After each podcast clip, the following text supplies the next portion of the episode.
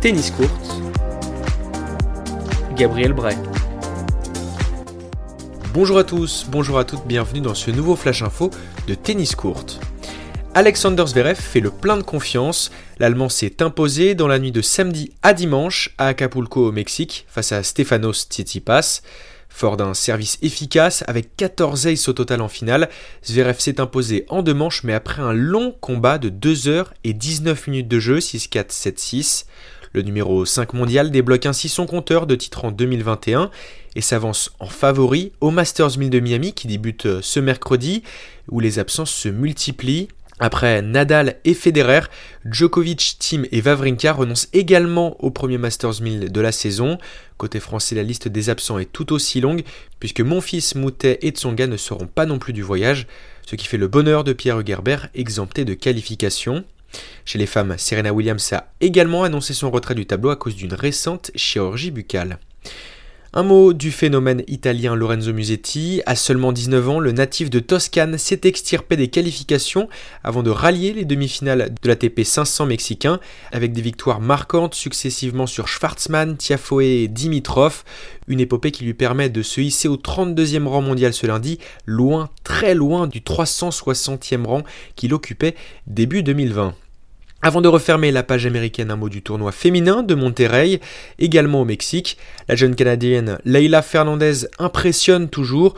Du haut de ses 18 ans, la 88e mondiale a tenté de décrocher son premier titre en finale face à la Suissesse Victoria Golubjic, finaliste à Lyon il y a quelques semaines.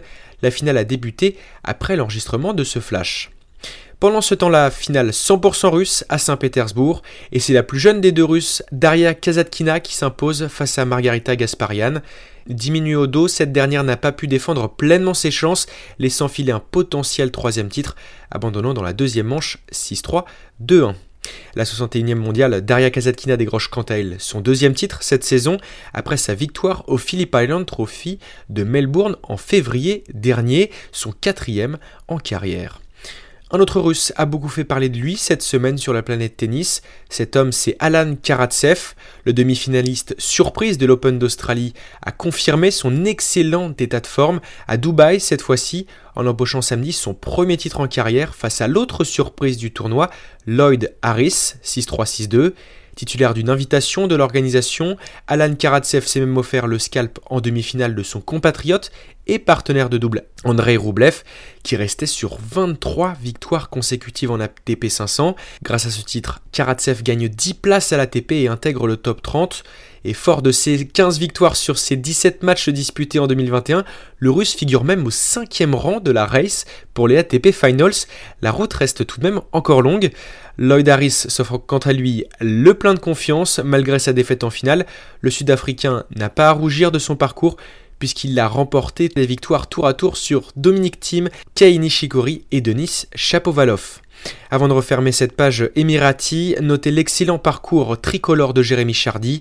Le Palois a rallié les quarts de finale avec des victoires notables sur Alex de Minor et Karen Kachanov.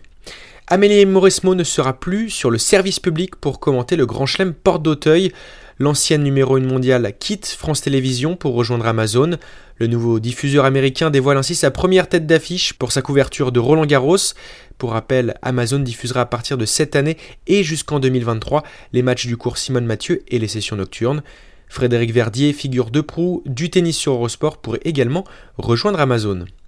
Avant de refermer ce flash, un mot du Play-in Challenger de Lille qui se déroule cette semaine. Après une annulation l'an dernier, le Challenger lillois aura bien lieu cette année, à huis clos, avec un protocole sanitaire très strict, mais vous pourrez suivre l'ensemble des matchs sur la page Facebook du tournoi. À suivre notamment le retour du jeune espoir Arthur Cazot sur les cours et du favori Grégoire Barrère, tête de série numéro 1 du tournoi. À cette occasion, Tennis Courte vous propose jeudi une interview exclusive d'Antoine Sueur, le directeur du Tennis Club Lillois. Voilà, c'est la fin de ce flash. Merci à toutes et à tous de l'avoir suivi. J'espère qu'il vous a plu. N'hésitez pas à le partager et à le liker. Je vous souhaite une très bonne journée et vive la balle jaune.